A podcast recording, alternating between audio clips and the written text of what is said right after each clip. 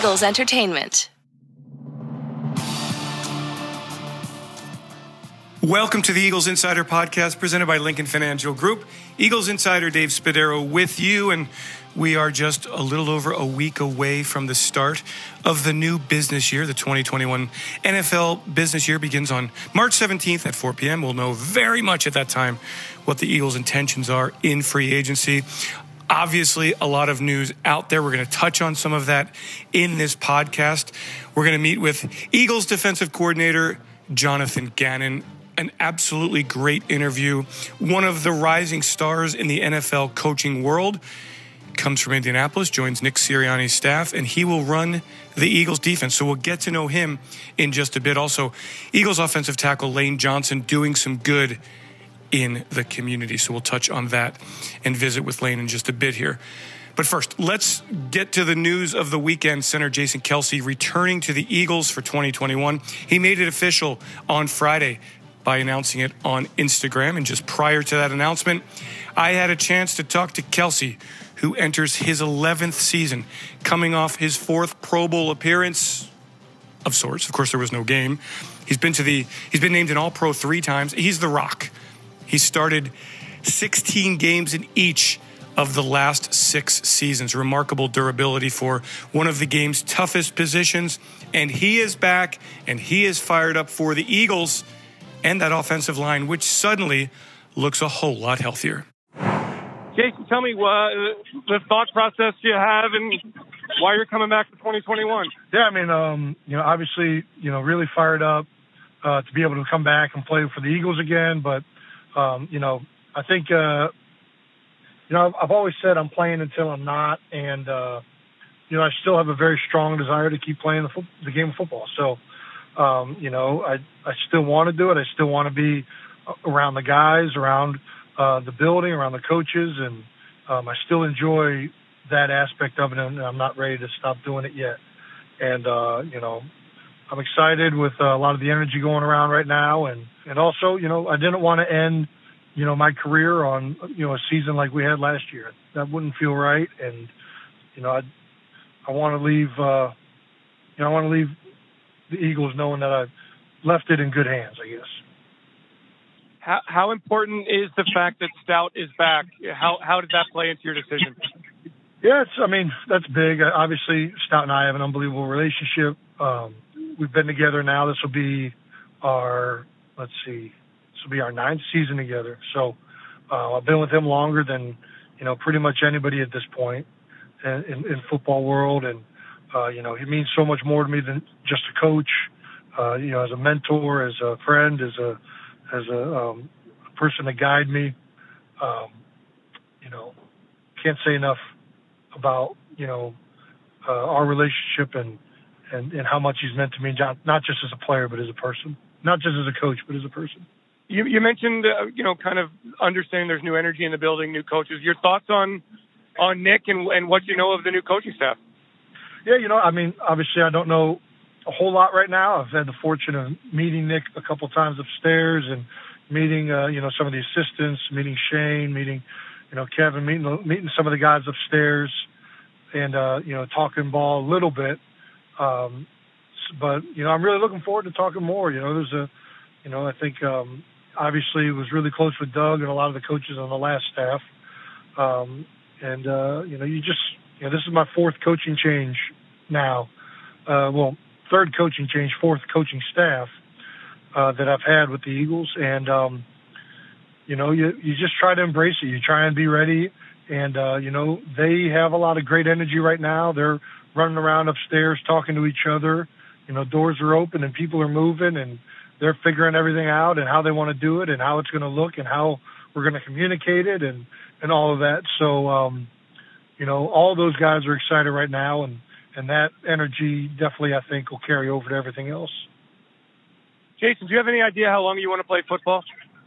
Um, I I don't. You know, I think that um, you know, it's it's something that you know I've talked to you know a bunch of people uh, throughout the last few years, trying to just you know see if anybody can answer that question for me. Nobody can answer that question for me. Unfortunately, that's only something I can answer. Um, but um, you know, the more I talk about it, it seems like the more it becomes clear that you know I still want to keep playing, and and I think that um, from the people that I've talked to that you know I consider extremely smart individuals and uh, successful individuals and have gone into different sectors throughout their life. Um, they all say, you know, when it's time to to hang it up, you'll know it. And um, you know, I, I definitely don't know that it's time to hang it up. I I know that I want to keep playing actually. So, um, you know, I think that to answer that question, I have no idea when that time's going to come. And uh, but you know, when it does, um, you know, I'll, I'll know when that is. And then last one, Jason, the offensive line hopefully getting healthy again. I mean, and then last year a lot of young guys got a chance to play. What is what is your thought on how good this O line can be? Yeah, I mean, you know, we obviously I I think the offensive line, um, you know, considering the circumstances, did pretty darn well last year. Um, you know, we had a lot of young guys get playing time, and there was a lot of learning on on the job experience, which is hard to re- replicate or replace. Um, and a lot of young guys showed what they can do. Jordan Mailata had a tremendous year. Nate Herbig, I thought, played really, really well. Um, you know, I mean, Matt Pryor has been very consistent for us and done, been able to go in and get the job done. Jack Driscoll is a rookie. Um, and all of this happened uh, throughout three of the guys that we were expe- expecting to be starters going down uh, with injuries. You know, we lost Brandon Brooks before the season, who's been the best guard in the NFL the, the last few years. Uh, you know, we lost Andre Dillard with the Pack. We lost Lane Johnson uh, in and out of the lineup. Eventually lost him halfway through the season to an ankle. And, um, you know, I think the O line, quite honestly, is in a really, really good situation, um, especially if everybody can come back healthy. Uh, we have a lot of depth, a lot of experience now with everybody having played for a full year. Um, so I consider it one of the strengths of this team, no doubt. And um, you know, I'm looking forward to to being back with those guys and and and and, and going out there and doing it again. Lane Johnson, Eagles offensive lineman, back in 2019, did something that was really wonderful. He said to his first college, Kilgore College in East Texas, the only college that offered him a scholarship. Well, back in 2019, Johnson donated $500,000 that was used to build an athletic facility named the Lane Johnson Performance Center, which opened last week. Johnson talks about how much Kilgore College meant to him coming out of high school and in his development to becoming an NFL player. What did uh, Kilgore mean to you and your journey to where you are today? How much did that mean to you? I mean, really, that was my only uh, scholarship offer out of out of high school. Um, I was either going to go there or walk on, but I chose to come here and play play a little bit. But really, um, that spring's when I really had a good spring, uh, had good film. It's really just gave me an opportunity when you know there wasn't really a whole lot around. So um, you know, it's, it's I mean, if you get a chance to watch Last Chance U, people don't have the, a look at what JUCO life is like. You know, the struggle. You know, a lot of young, a lot of young talented kids get lost the shuffle and, and, and come to these places to get a chance. And I mean, you meet some of the best people you ever meet, the best coaches, uh, just the best people, you know, that, that are behind the community and, and take pride in what they do. And so being back here, uh, being able to give them this is, uh, you know, uh, it's unbelievable. Good man there, that Lane Johnson, no doubt about that. Okay, let's get to the main piece today. Jonathan Gannon has been in the NFL for a long, long time. He's a lifer. He's been a scout. He's been a, a coach. And football is just what he loves. And he's bringing a defense that should be interesting, quite a bit different, we think, from what Jim Schwartz ran here in Philadelphia. We don't know the specifics yet. We're going to find out in September. Jonathan Gannon, let's get to know the new Eagles defensive coordinator in this exclusive one on one. We welcome Eagles everywhere to the Eagles Insider podcast presented by Lincoln Financial Group. I'm Eagles Insider Dave Spadaro, and today very excited to meet another one of the coaches. This time it's defensive coordinator Jonathan Gannon, who has a history with Nick Sirianni. We will explore that. Um, but let's first hear from Coach Nick talking about Jonathan and why he thinks Jonathan Gannon is the right guy to run this Eagles defense. Jonathan has been around, you know, two coordinators, and I know he's been around other guys too, but the, the two guys that really stick out in my mind are Matt Eberflus, who I was able to be around with the Indianapolis Colts for these past three years, who I think is a phenomenal coach. I love his scheme. I love his his uh, funda- how he teaches fundamentals, and then also Mike Zimmer. I, I can't – I don't know if there's another coach in the NFL that I have as much respect for as a defensive coordinator as Mike Zimmer. And he's been a beat. He's around these guys constantly. I, those two guys are phenomenal. And and you know he's been around other good defensive coordinators. I'll let him tell you about all those guys he's been been around. But it's the people that develop us. And Jonathan's been around great people, and he's and he's a smart guy. So he's he's used a little bit. He's listened. He's talked. He's he's um, gathered information and he's came up with his own philosophies. So really looking forward to to everything he's going to do, and then just his attention to detail, his desire, his fire, just got a ton of energy and juice on the field that I know is contagious. And um, yeah, I can't wait for our guys to get around him and be around him every single day. Okay, now let's bring in Jonathan Gannon. Hi, John. How are you? Excellent, Dave. How are you doing? Thanks for having me on. Thank you for coming on. Good to meet you, albeit virtually.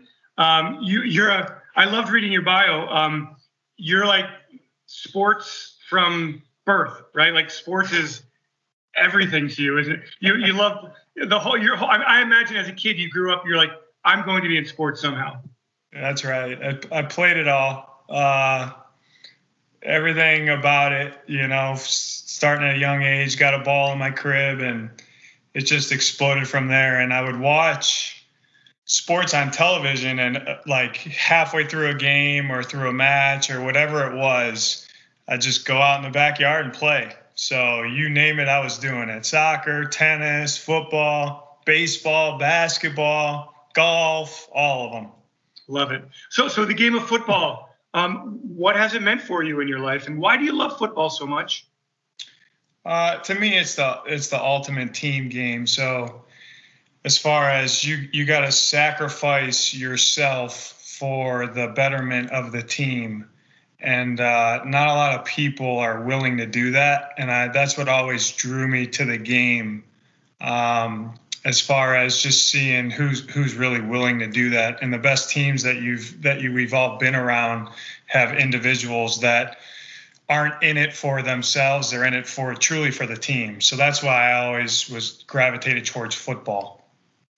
Uh, you grew up in cleveland. Uh, browns fan growing up?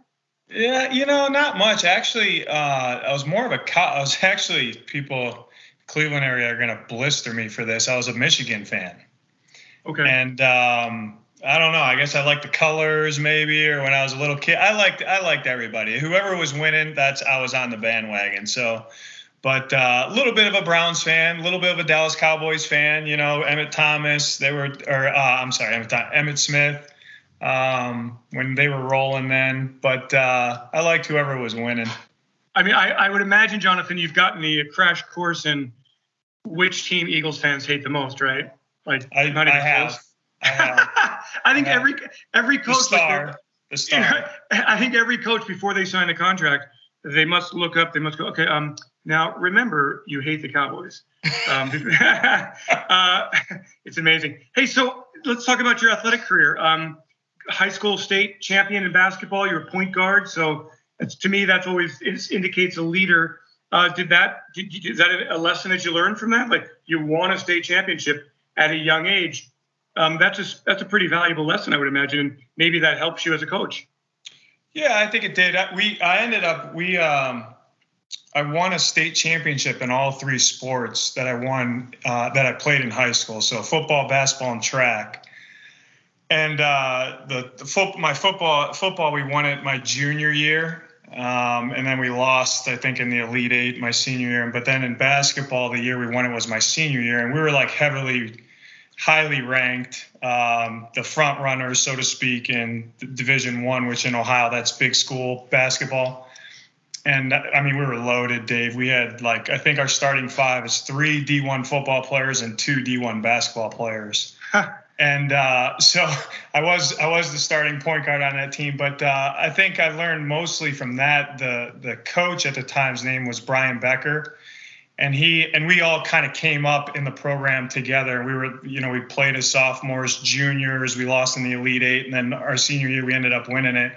But it was just a lesson for me as far as you know, uh, the head coach really listening to the players and really doing his best job to say, hey, like here's my team, and this is what's best for them versus during this practice, this game, this, you know, when we got into the tournament. But um, it was really, it wasn't my way or the highway. He was very uh, a player's coach, so to speak.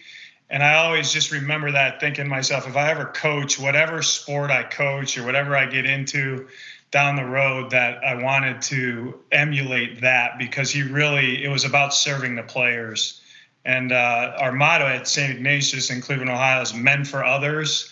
And I always thought that was something as a coach, that's what it should be servant leadership. So he did a really good job, as all the coaches there. The football coach was my track coach as well, Coach Chuck Kyle. They, they all emulated that. But, um, and they didn't just walk it, they, they, they, they didn't talk it, they walked it. So it was good. It was a good experience to be a part of. As a young man, how, how did you so look, to, to win, like I've been with Eagles forever. We finally win a Super Bowl, and it dawned on me, right? Like even though we had a lot of success, that to win big, you have to everybody has to be going in the right direction. Like no, no questions asked. Everybody is putting the team ahead of themselves. Is that what you experienced as a young athlete? And did you witness how did the coaches bring that out in the players? Did success just breed that mentality? Yeah, I think like on that basketball team, like we had uh, like a premier two guard, and I remember that the head coach saying like, "Hey, you you can't you know if, if you're if you're scoring 30 a game, we're not going to win the state championship. You got to score 20, 20, 22 a game because I need shots from different guys to spread the ball around." And it was just and and that particular player completely bought in because again he was he wanted to win a state championship not be the big school player of the year.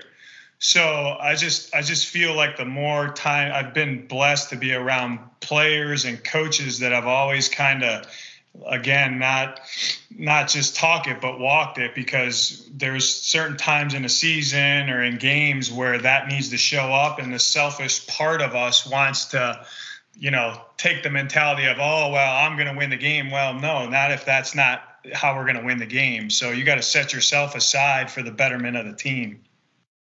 Your football career took you to the University of Louisville. Tell me about your game. Be critical of yourself. I want to hear your scouting report. And then I know you suffered a serious injury. Um, also like to hear that story. Yeah, my uh, my game. So I played uh, receiver and and corner in high school, and out of the Division One offers I had, Louisville was the only team that wanted me to play DB. So I wanted to play DB, so I went to Louisville, and um, I was playing as a freshman. My game, I was I was a little bit of uh, cover safety, get everyone lined up, could tackle, find the ball. Um, you know, I was I was a better than average player, but um, I think my tenth game of my freshman year, I was covering a guy. It was on a third. It was on a Thursday night game versus Cincinnati, and uh, we kind of got tang- tangled awkwardly and uh, I got knocked off balance and my my next step my leg kind of locked out and I dislocated and fractured my hip. It went out the back uh, of my acetabula and um, never played again. That was that. So I had hip replacement. I tried to go I tried to sit out a year go through the next spring couldn't run and cut like I needed to be able to. And that kind of jump started my uh, coaching career, so to speak. But that was that was a downer, Dave. I I did have dreams and aspirations of trying to play in the NFL, and I only and you know you hear people say, well, I want to go out my way. That was uh, the I guess so to speak the the big man's way because I only played ten games and that was it. So. Um, it was a learning experience. You know, you, you get better when you get some when you get some uh, turmoil, I guess, so to speak. But uh, it worked out. You ever get depressed?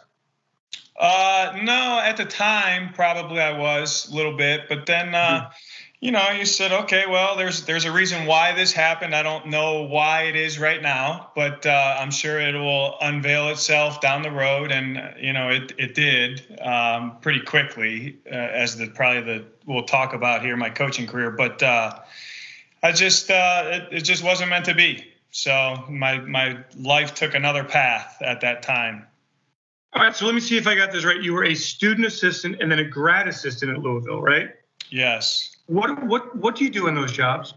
Yeah, so when I when I couldn't play anymore, the coach at the time, I played for John L. Smith, and then he left and went to Michigan State, and Bobby Petrino came and became the head coach. So um, after I sat out a year and tried to go through the next spring ball, I couldn't play, and and so I went up to his office, and he says, "Well, you got two years left before you graduate." He's like, "Why don't you know hurry up and graduate?" Hmm. And as much as you want to be around uh, the coaches be around the coaches. And he, he actually, let me rewind. He actually says, Have you ever thought about coaching? And my exact answer to him when I was, you know, this is the conversation with the head coach. I'm 20 years old. I say, Yeah, I was going to coach high school football after I played 10 years in the NFL. And he says, "Well, you're not going to do that, obviously, right now. You know, you're not going to do that. Yeah, thanks, coach. But um, so he said, why don't you get your? Let's let's see if you want to like really coach. So why don't you get your appetite wet and come around, student assist, and um, which basically I was GAing at the time, but I, I didn't have my grad my degree at that point. Um, so I was, you know, on the headsets on on game day and running practice, scout team, this and that, and then. Uh, when I graduated, he immediately made me the defensive GA, which was the 2006 season. And basically, that job consists of breaking down all the tape, doing the playbook. Uh, at that time, uh, class checks, you know, recruiting weekends, all that good stuff. Um, but then you got a crash course into coaching. I mean, you know, I started and I think like at that time started develop in my mind um, for the next job from there is a DB coach, and the next job from there is a coordinator. The next job from there is a, a head coach. Like, okay, well, what what do I need to do? What's my philosophy? How do I want to get ready for these next jobs? So um, it's it's you know your entry level position to to get into the coaching profession, and and I couldn't have had a better start with the guy that I was working for. And then Bobby Petrino goes to the NFL. Is that when you made the entree to the NFL? Correct, Dave. So he, um, so it was funny. I wrote down, so I was a defensive GA and we were really good. We were top 10 in the country that year, won the Orange Bowl. And um, I had all these goals listed as like being a college coach, you know, like a couple things like coach the Thorpe Award winner, uh, coach a you know national championship team, win a bunch of conference championships, all this stuff. And and Coach Petrino took the Atlanta job and I was like, whoa. And, and so he calls me a couple days after he takes the job and says, Hey, I want you to come be the defensive quality control. And Dave, I had no idea what that even was. Like I had, I had no, like no idea of pro football. All my, like I was thinking I was going to carve my career out in college. And so I'm like, yeah, coach, like I'm coming, you know, like, yeah, great. You know, what, what is, what is that job? And he was like, well, just kind of like you're doing, but you're going to be the coordinator's right hand man. You're going to do the playbook breakdown and you're going to learn how to coach and um, it took me like 10 days of being in Atlanta where I was like, I never want to go back to college football.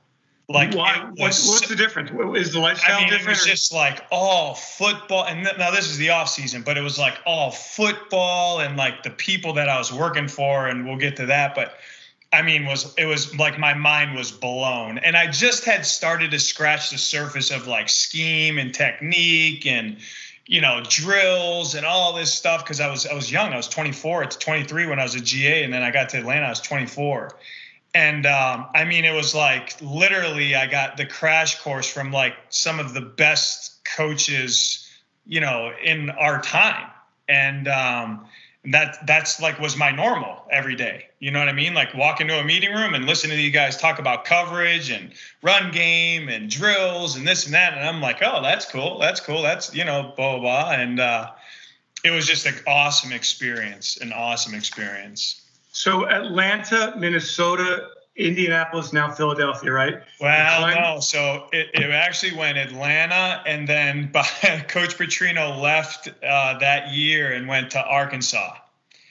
and I did not go with him at the time, and I ended up in St. Louis as a scout That's right. That's for two right. years or three years, and um, I knew I always wanted to coach. I didn't get another coaching job, Dave. So the the new GM of St. Louis, he was in Atlanta with us, and uh, he says, "I know you want to coach, but come scout because if you want to be in the NFL as a head coach, you need to learn this part of the business anyway." So I did two years as a college scout, one year as a pro scout, and then uh, I got the defensive quality control job with the Tennessee Titans. Did that for two years. Mike Munchak was the head coach, and then I went to Minnesota from there. So Minnesota for four, Indy for three, and now in Philly.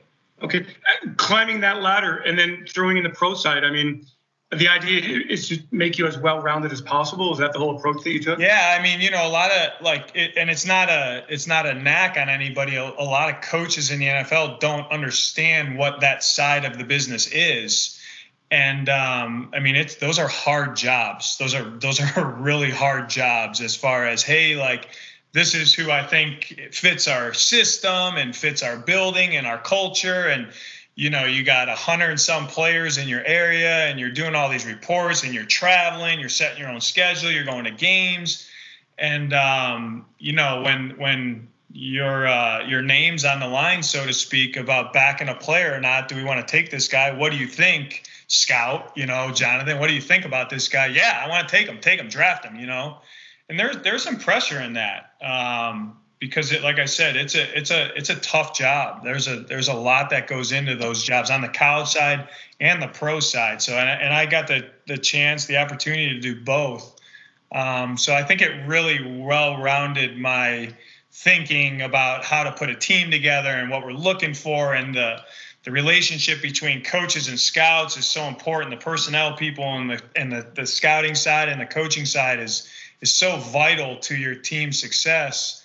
Um, and I just, you know, I learned that do it because I, I went through it. You know, I had to earn those scars, so to speak. We took a guy that I loved, and I'm not going to name who it was, but he didn't pan out, and I felt like I let the team down. You know, like oh, I just didn't do enough research on this guy, or, you know, if I could have, if I could have saw that, I wouldn't have, you know, stamped off on this guy. But um, so you're you're very much as a as a personnel person, very much. Um, you directly your work directly correlates into winning and losing. There's no doubt about it.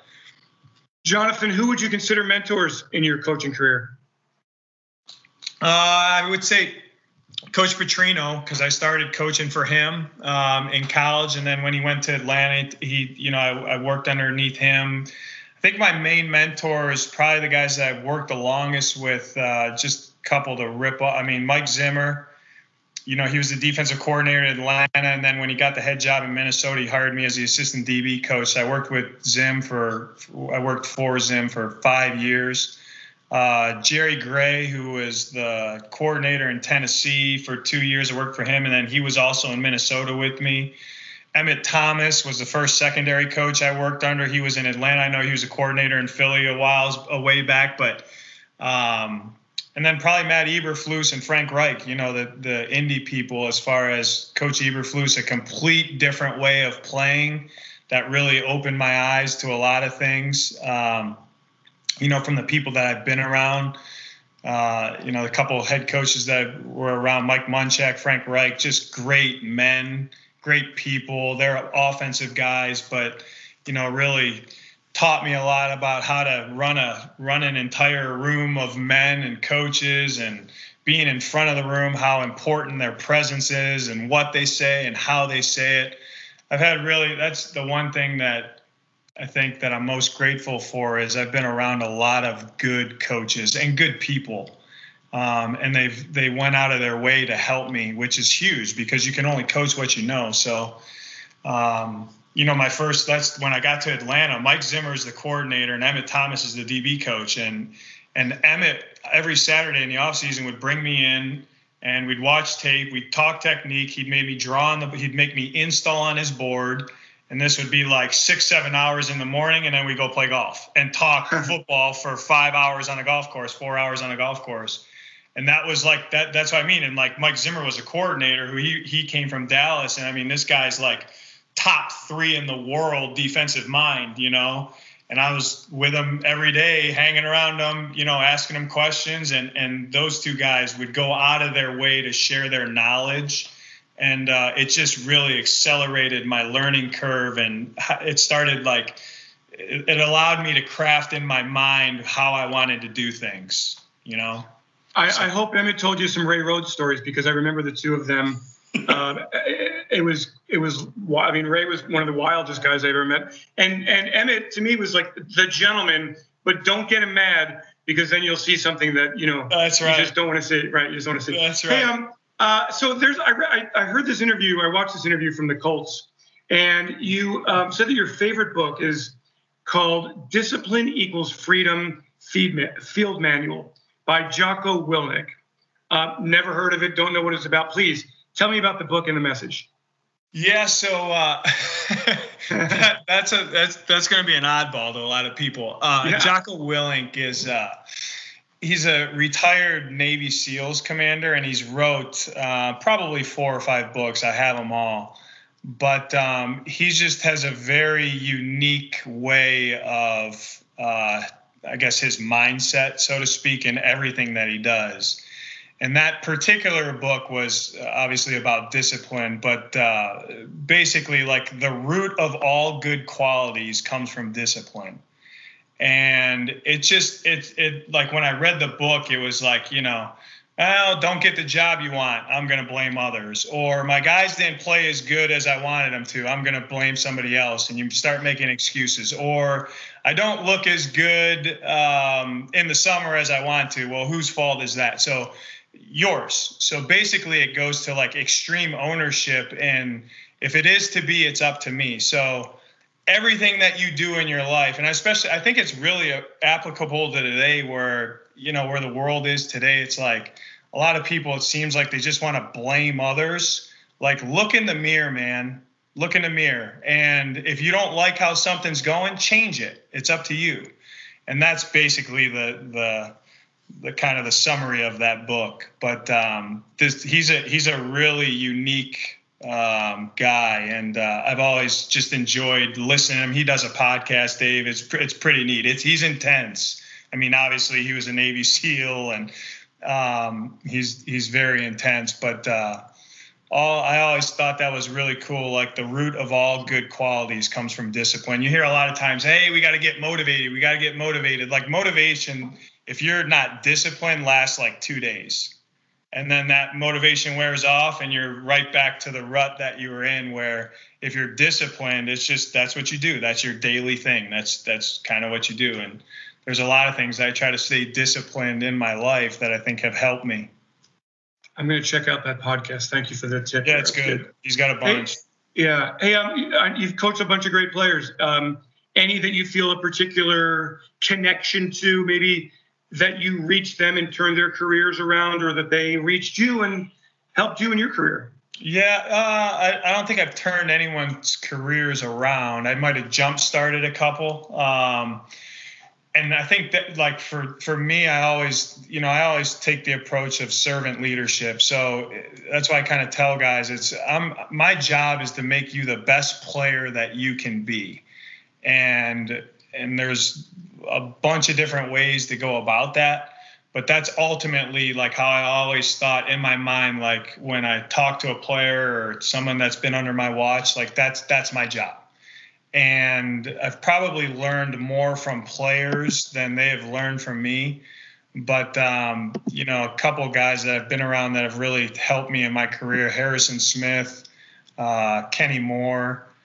Uh, those are guys that are directly coaching, you know, in Minnesota than in Indy. But like those guys, and it just goes to show you, like the best players I've been around are the best people I've been around. As far as everything that we talked about early in the podcast, Dave, like you know they put themselves behind the team and and they they end up getting their individual goals and all that stuff because they're really good players but it was never about them and it was always hey like this is like uh, we would have a you know a coverage or something and and those guys would say well that makes it hard on me but it makes it easier on this guy okay let's do it and that's the that's that's how they were too. They were they were basically servant players, if that makes any sense. It's like they were They didn't care that something was hard or not fair to them or they had a lot on their plate. They wanted to do whatever they could do for the success of the defense and the team. And those are the guys that I mean, it's just it makes the job like it's it's not work, it's fun. It really is. I mean, it's just it makes it so fun to go into work every day and be around that attitude and that mindset you know and that, that mindset is really growth mindset those guys are just willing to change and do whatever they need to do but uh, been around a lot of good players uh, like i said a lot of good coaches but those are two that probably stick out to me um, that have had success under my watch so to speak but I, like i said i learned more from those two guys than they learned from me Jonathan, I wonder, you know, um, the NFL is all about scoring points, and the rules uh, at times seem stacked against the defense. I don't know how you feel about that. Uh, eh, we're coming off a year where the NFL set a record for most points scored, and yet in the Super Bowl, the Buccaneers defense did such a dominating, uh, had such a dominating performance. I wonder what, how you felt about that, and does it remind you? Do you believe defense wins championships?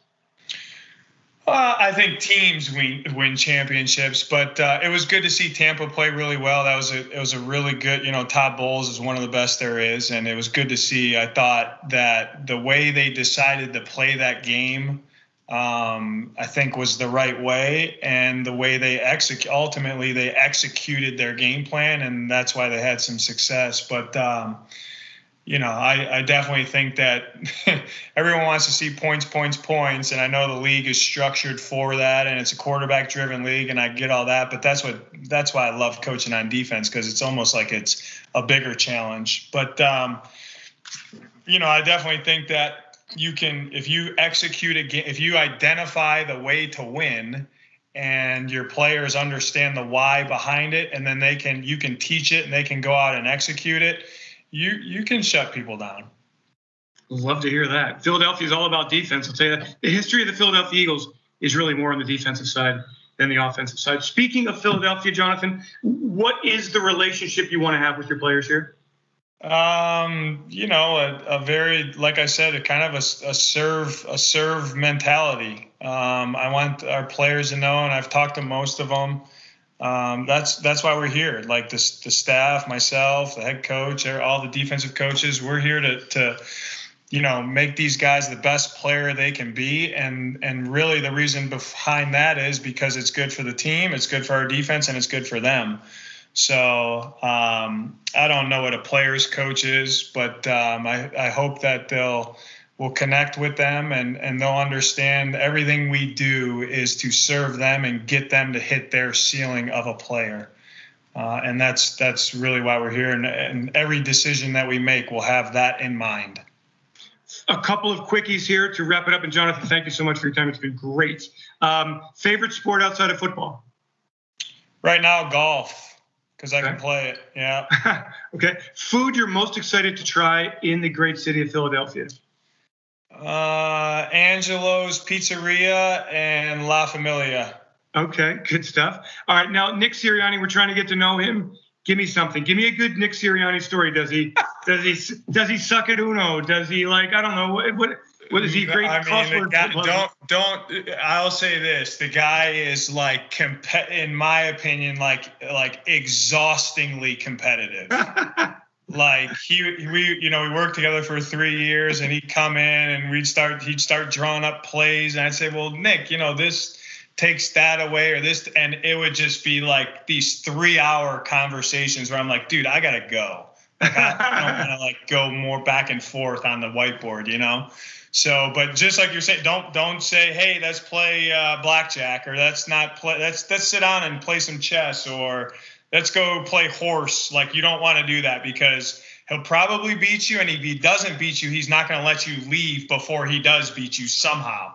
So it can, it can just know that you're he's in it for the long haul when it comes to competitiveness, and he preaches that. So it's it's kind of good to be associated with your head coach that truly does believe that, and uh, every decision he makes is about the competitive juice and competitive flair um, that he can put on and, and how he can get our team to do that. But uh, he's a wild man now, Dave. He's a wild man. I we'll find out. Hey, Jonathan, thanks so much for joining me. Great to get to know you, and uh, hopefully, I'll be in the NovaCare complex soon enough and have a chance to say hello. Absolutely. Thanks so much, Dave. I appreciate it. Have a good day now.